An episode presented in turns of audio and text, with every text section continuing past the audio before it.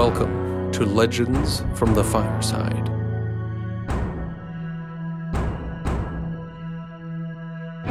Standing upon the shoulders of giants in this genre, Legends from the Fireside is a hybrid storytelling RPG podcast set within worlds of sword and sorcery. In our tales, the dice tell the fates of those worlds, for good or for ill. No character is sacred. Survival is not guaranteed. As storyteller and game master, I craft the narrative from these dice rolls and create quests from this chaos, all without knowing what could happen next.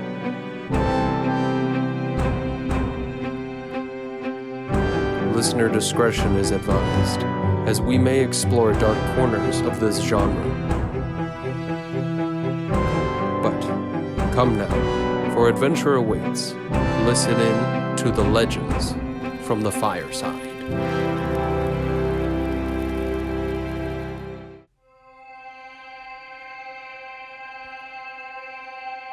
In the last episode of Legends from the Fireside, our party travel closer to their goal of Solon Hill.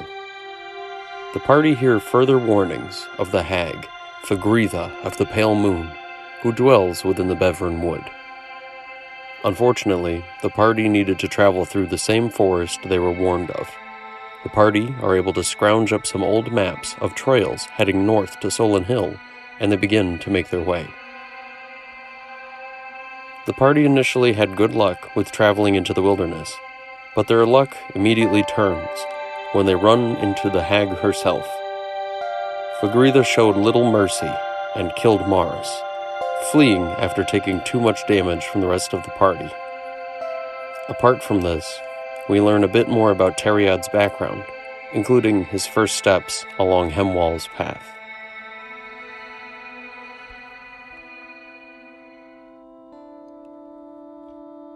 Chapter 18, Part 1, Day 47, Evening. Party status Teriad, 11 out of 11 hit points. Belgin, 2 out of 8 hit points. Kellum, 8 out of 8 hit points. Thedor, 10 out of 10 hit points. Spells prepared. Teriad has prepared light, light, light, light. Belgin has prepared phantasmal, force.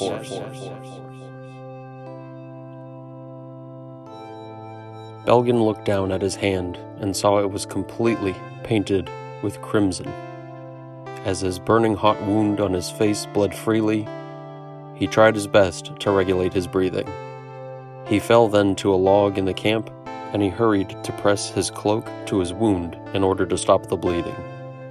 Thedor and Kellum understood that they would not likely survive another attack from the hag, and, as such, their eyes were wide open and their senses were as heightened as they could physically be.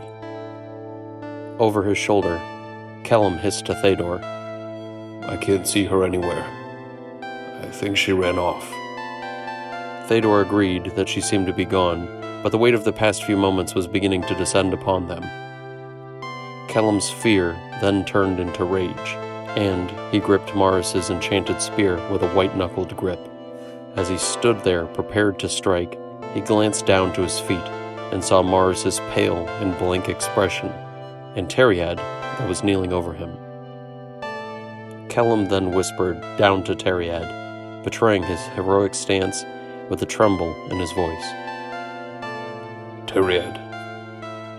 Is he. Well, did he. He has left us. Maris is gone. Teriad replied mournfully. Kellum cursed under his breath and then returned to his stoic stance with the spear and shield.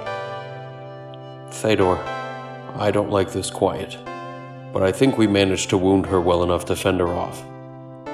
As his grip loosened for a moment, he stepped back into the camp and lowered his guard.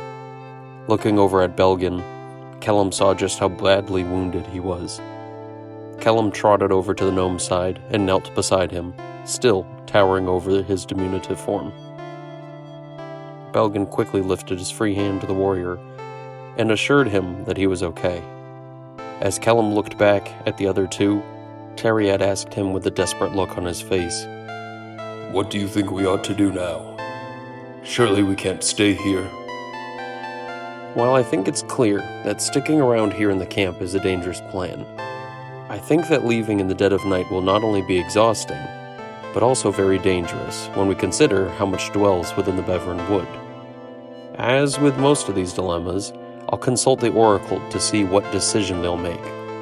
As a quick note, for anybody hoping to use the D6 Oracle I've been using for solo play, check out issue 12 of Yum DM's monthly zines. The monthly zines are a great resource and certainly worth checking out. This isn't an ad or anything like that, but I just think that they're really great resources and figured I would give it a plug. One other tidbit that is also interesting about this oracle somewhere along the way, I swapped my d6 oracle table so that my yes options range from 1 to 3 and the no options range from 4 to 6 which is the opposite order of the original tables from the Yum DM magazine. So, as far as I can tell, it makes no difference. Anyways, I'll roll now to see if they will leave. I got a 1, which is yes, but. I'll rule that they agree to leave, but with this agreement, there's a disagreement which drives a bit of a wedge among the party. As Kellum looks about, he agrees this is not the safest place to be and says, We should leave, pack up what we can, and we will go through the night. Belgin looks up at Kellum and asks innocently, What about Morris? We will need to carry him back to Stormfaire. We can't leave him behind. Kellum then looked to the wounded gnome and said, I understand you want to honor him and to give him a proper burial. But we cannot be caught off guard in the forest with his body slowing us down.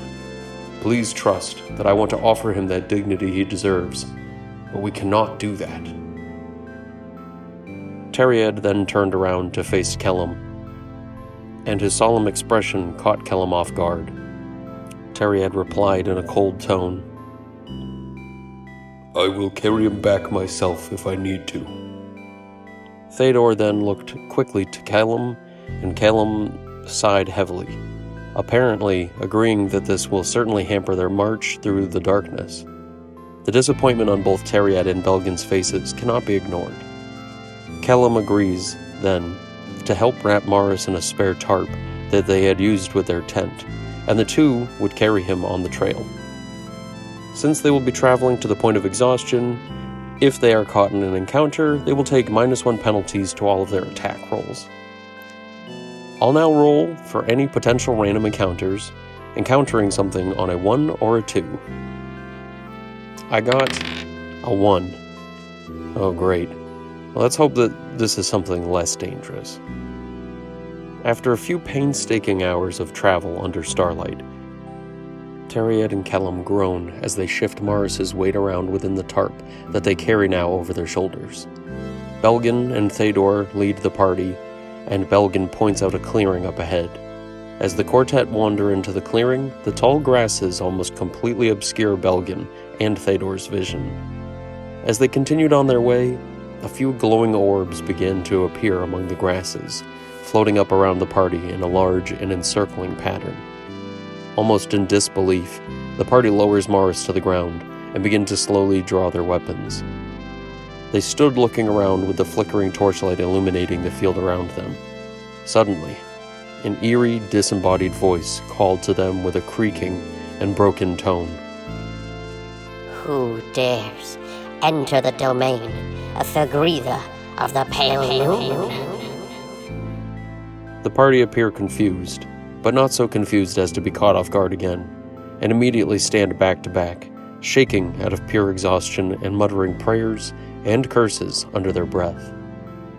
Among the grasses, a troop of small, impish fae were disappointed that this usually terrifying display did little to scare this group of seemingly resigned adventurers. Belgin was not a cowardly man, as has been demonstrated a few times, but he knew well his limits and capabilities.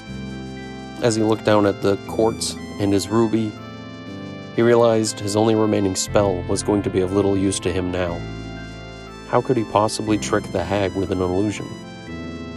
Suddenly, it dawned on Belgin what might be going on. The glowing lights and the eerie voice appeared too performative to be the work of that fiendish being. As a few tense moments passed, Belgin held his hands up before the light of the torch, and with some intricate maneuvers of his hands, the shadowy image of a panting dog appeared within the light.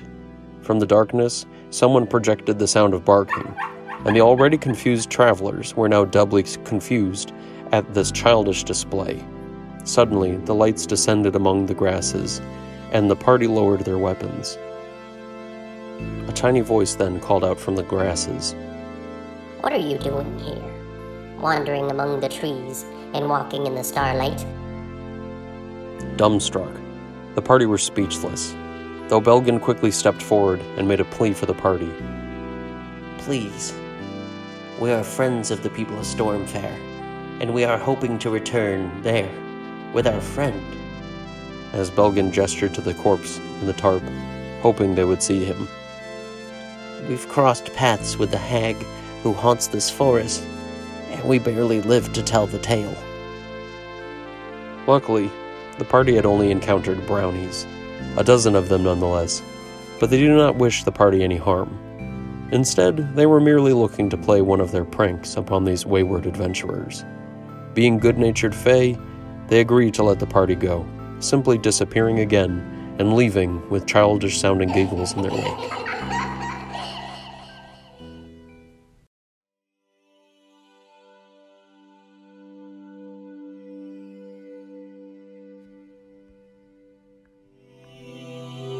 Chapter 18, Part 2, Day 48, Early Morning.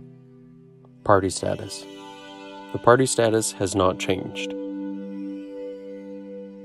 As the party arrive again in the town of Stormfaire, carrying with them the burden of their fallen, they receive plenty of stares and gasps as the townfolk understand what they'd been carrying.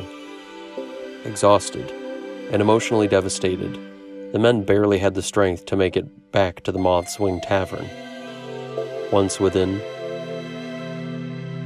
Teriad paid a group of four men five gold pieces each to dig a grave for Maris on the side of a hill overlooking the valley in the northeast. The final resting place for Morris was a tranquil and beautiful one. The wind blew gently through, and the sun shone overhead. The men slowly lowered Morris into the hole and all listened intently to the last rites, as Teriad recited them in a stoic tone. Though everyone had trouble focusing on what was said, due to their exhaustion and the heaviness of what had taken place, they all felt that Teriad had honored their companion, and all felt that this was a fair enough place for Maris to be laid to his final rest. Taking the rest of the day to sleep and gather themselves, the party regrouped the next day all in attendance agreed that having one less member would make this much more dangerous. For this reason, they agreed to hire on some retainers. Before I do so, I'll roll in the Oracle to see if there's much competition among mercenaries in this area. I got a 3. This means yes and. So, yes, there are a lot of mercenaries for hire, and this has lowered the price they charge. To generate the mercenaries available for hire, I'll just roll a few random NPCs on the Old School Essentials website.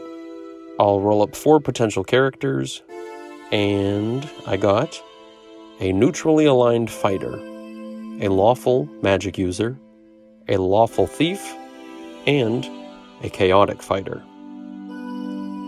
Due to the fact the party were seen entering the town with Morris, they will take a minus one penalty to this next roll. Though their generous offer of 10 GP up front and 2 gold pieces each following day, and Kellum's positive charisma, will allow for a net of a plus 1 bonus to the reaction roll for hiring. For anyone unaware, the reaction roll in OSE will impact the acceptance and loyalty of the hires. For the first offer, I got a 10. So, They will hire on the neutral fighter. I suppose I'll name this fighter now. I figure Sanjean sounds like an interesting enough name. The second hire, I got a 5. So, the lawful magic user refuses the offer. The third, I got an 11. Wow.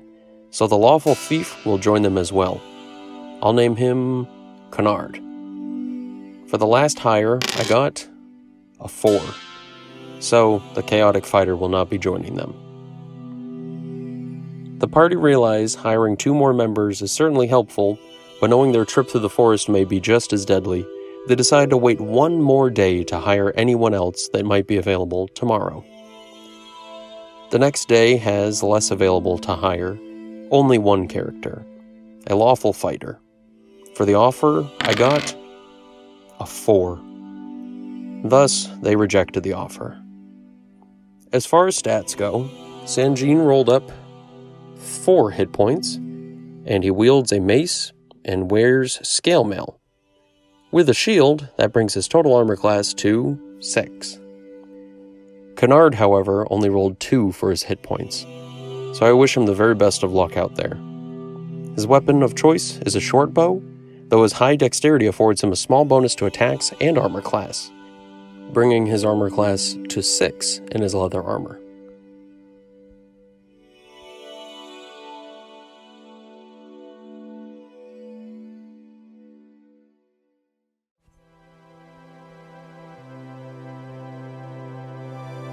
Chapter 18, Part 3, Day 52. Party status Teriad, 11 out of 11 hit points. Belgin, 8 out of 8 hit points. Kellum, 8 out of 8 hit points. Thedor, 10 out of 10 hit points. Sanjean, 4 out of 4 hit points. Kennard, 2 out of 2 hit points. Spells prepared. Teriad has prepared light, light, light, and cure, cure light wounds. Belgin has prepared phantasmal, force, and chromatic, chromatic orb. The adventurers agreed that it would make more sense to travel the longer and now safer path, heading east to Leader, then heading north and west toward Solon Hill. The first day of travel was nearly perfect a warm day with gentle breezes, and a clear sky. Teriad at one point mentioned to the party that Morris must be looking out for them. With this bringing a few smiles to people's faces, the rest of the trip seemed to be a quiet one, with each traveler deep in thought and feeling the pain of losing their friend. I'll now roll for random encounters, needing a 1 or a 2 for an encounter. I got a 5, so they travel now without any issues. On the second day, the party reached the village of Leader, and the clouds in the sky never seemed to break into rain. The people of Leader were not as rude and dismissive as those from Dragden, but they certainly were not as welcoming as the folk of Stormfaire. I'll roll now for a random encounter. I got a 1. I'll look now for the encounter within the OSE table for forests. I got humans. But which sort of human? The table says they'll be encountering a noble. This is truly intriguing, as the nobles of this region have a bit of a reputation for association with the ravenous maw. Being this close to Solon Hill and the ruins, it's certainly an interesting coincidence. So, let's see if the noble and leader has connections to the ravenous maw. I'll roll now on the Oracle. I got a 2. Which, this means yes. So, it would seem this noble is indeed a member. I'll ask the Oracle again. Are they headed to Solon Hill? I got 2. So, yes, they are. Are they going to be traveling with retainers? I got a 3. So I got yes and. So, yes, he is. And they will be traveling with some of the mercenaries from a few days ago that the party were trying to hire the magic user and the chaotic fighter. Let's now see how this all plays out. Callum is the first to enter the Blue Rock Inn and Tavern, with his party in tow as he approaches the bar looking for rooms and meals. The innkeeper welcomes them warmly, taking their coin and presenting them all with ale and shanks of roast lamb and potatoes. Callum then asks the innkeeper if he has anything to say of the people of Solon Hill. This bit is new to all of you listening, but the innkeeper informs Callum that the dwarves of Castle Roseholm have been causing issues for the townsfolk of Solon Hill. Callum appeared perplexed by this point, asking incredulously, What exactly are dwarves doing out there? The innkeeper shrugs. It seems like they joined the soldiers of Castle Roseholm, but they've imposed strict rules and curfews on the people living within and around the fort, including my own sister, Cameline, and her family. Since the innkeeper assessed Callum's character correctly, he leaned in and says, If you can somehow help my sister and her family out, I'd be willing to repay you. Somehow. Callum nods solemnly and says, I'll help if I can. To which the innkeeper could only smile and nod as well, knowing the impossibility of such a request. Callum, ready to turn away and head back to his table, stops abruptly and turns back again and asks, Have you ever heard of the halls of Shaladir? I'll roll to see if he does. I got a one. Yes, but. The innkeeper looked at Kellum with an incredulous expression. I have, but I don't know that I believe the stories of that place. I'm willing to believe the dwarves themselves have been using the place as an excuse to hide the dead. Ghouls, hunting and killing travelers in the forest? I don't think I can believe that. I can't say I know where the place is, though.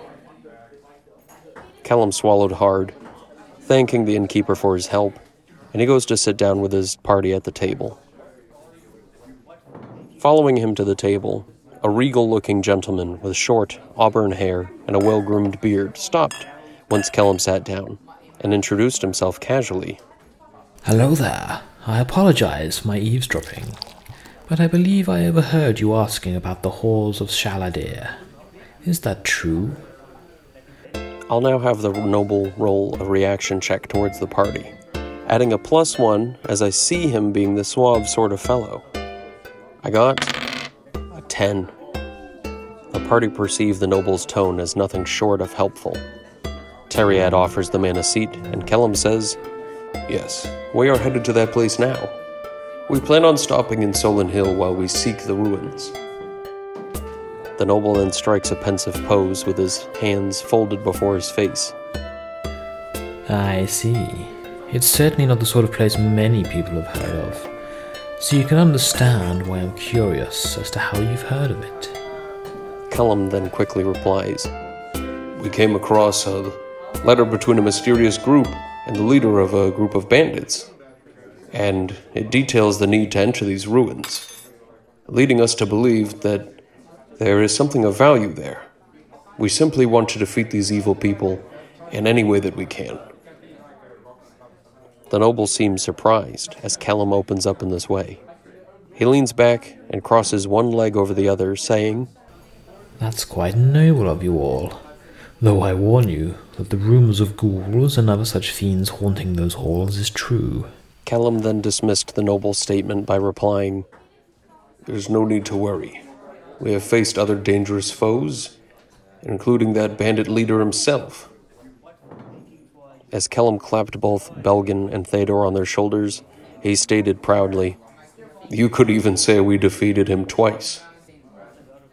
The noble took up an incredulous pose again and nodded slowly, evaluating the gathered men before him. I had heard of the bandit leader Taligor being killed, but I didn't think I'd ever meet the ones who killed him myself. This statement rang differently than the rest, and for a moment, the party began to question their having been so open with a stranger in this way. I'll roll a reaction check again for this noble, and I'll add a 1. I got a four. The noble notices the party growing uneasy and then smiles at them, leaning in for a moment and asking in the most persuasive way he can. I apologize for asking this of you all, but would I be able to pay you to accompany me and my hired retainers on our way to Solon Hill as well? I assure you I can pay you very well. Kellum looks at the noble with a rigid and cold look before replying slowly. No, I'm sorry. We are leaving very soon and cannot do that for you. You understand, I'm sure.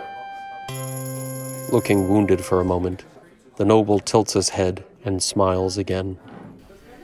I understand. It's hard to tell who you can trust these days. I wish you all the best of luck in your travels.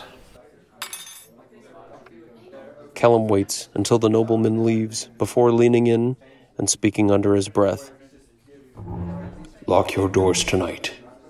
We will leave just before the sun rises in the morning.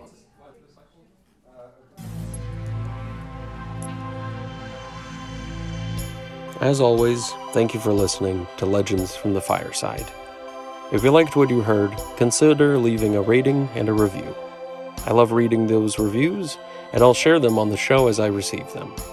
Feel free to reach out at Legends from the Fireside on X or email at legendsfromthefireside at gmail.com. I would also like to thank the newest voice actor I have had the privilege of working with, Robin from Stories from the First Watch. Stories from the First Watch is another great podcast to listen to if you're into old school solo play, and I highly recommend it. If you'd like to lend your voice or to do a cross promo, DM me on X or email me. I also have two side notes. First, I would like to plug an album that I actually just released. Anybody who has been listening to the show for a long time will likely recognize a lot of the music in said album, but I released an album under the name of Shattered Shield, and the album is titled The Dark Halls of the Dreadknight. You can find this album on Bandcamp.